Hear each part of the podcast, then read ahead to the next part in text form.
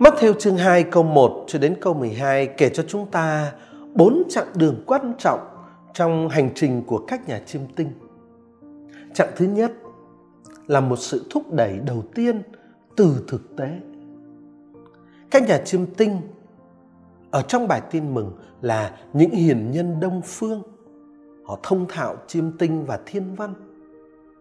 Tại Đông Phương cổ thời, chiêm tinh và thiên văn là những chuyên môn có từ rất là lâu đời và rất được trọng dụng.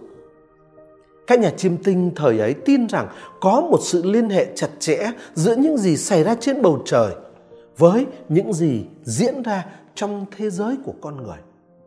Và như thế, ở trong việc nghiên cứu các hiện tượng thiên văn của mình, các nhà chiêm tinh vẫn đau đáu một mối bận tâm về chuyện của thế giới và lịch sử nhân loại, tức là về số phận của nhân loại.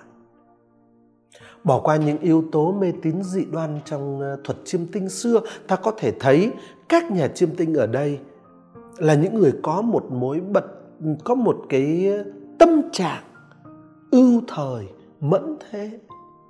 Rõ ràng, các nhà chiêm tinh này đi tìm Chúa Giêsu là bắt đầu từ một tâm thế đặc biệt ưu tư về lịch sử, về hướng đi của lịch sử, về số phận của nhân loại. Đó là chặng thứ nhất. Chặng thứ hai của cuộc hành trình là một chỉ dẫn rõ ràng nhờ Kinh Thánh. Sau một cuộc hành trình dài, các nhà chiêm tinh đến Jerusalem và ở đó họ nhận được một chỉ dẫn rất rõ ràng nhờ lời Kinh Thánh do các chuyên viên Kinh Thánh của dân Israel nói cho họ nghe.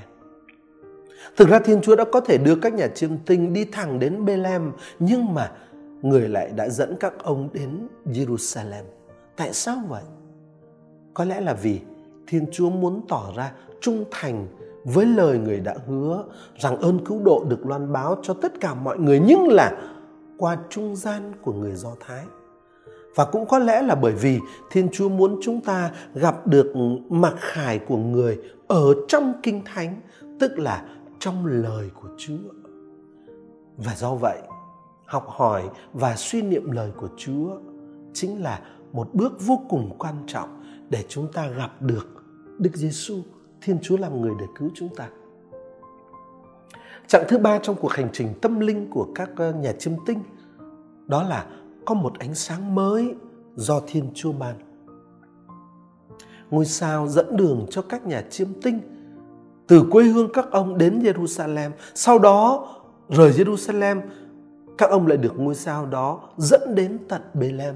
Ngôi sao đó là biểu tượng cho ánh sáng, cho ân sủng, cho tác động của Thiên Chúa trong tâm trí của con người và hướng dẫn con người tìm đến với Đức Kitô.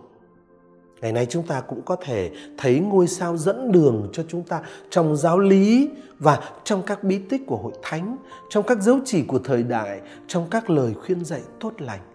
Nói cách khác, trong cuộc đời của chúng ta, có những ân sủng Thiên Chúa ban để hướng dẫn chúng ta tìm và gặp được Đức Giêsu. Vấn đề là chúng ta có để cho những ân sủng đó như là những ngôi sao dẫn mình đến với Chúa Kitô hay không thôi. Và chặng thứ tư, chặng cuối cùng trong cuộc hành trình tâm linh của các nhà chiêm tinh đó là một lòng tin mạnh mẽ, đơn sơ và hết sức thuần khiết. Sau một cuộc hành trình dài và có lẽ là rất vất vả, điều mà các nhà chiêm tinh được nhìn thấy, được chiêm ngắm lại thực ra hết sức đơn giản. Các ông chỉ thấy một trẻ sơ sinh, không có chút gì là huy hoàng hay quyền lực. Và hài nhi ấy cũng không cất lời nói với các ông bất cứ điều gì, cũng chẳng có gì để ban thưởng cho các ông sau tất cả những gì các ông đã trải qua.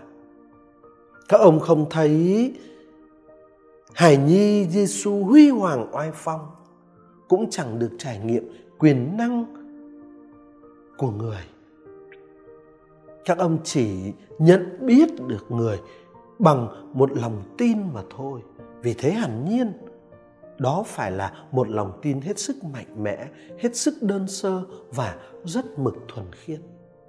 Tuy không thấy uy quyền hay vinh quang của hài nhi Giê-xu, nhưng mà các nhà chiêm tinh đã sấp mình bái lạy người, tức là đã nhìn nhận người là chúa tể, là đức vua và là mục tử của muôn dân.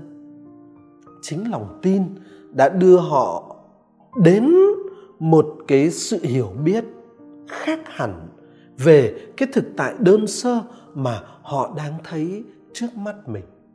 Và tác giả Tin Mừng viết, rồi họ mở bảo tráp lấy vàng, nhũ hương và một dược mà dâng tiến.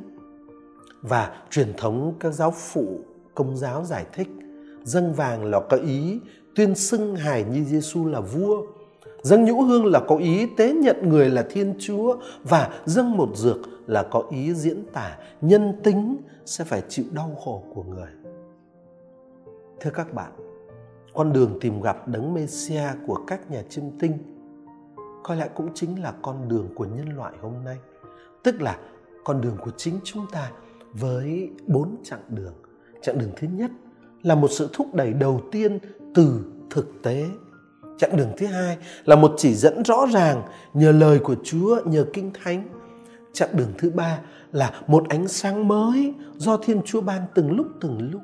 Và cuối cùng, chặng đường thứ tư là một lòng tin rất mạnh mẽ, rất đơn sơ và rất mực thuần khiết.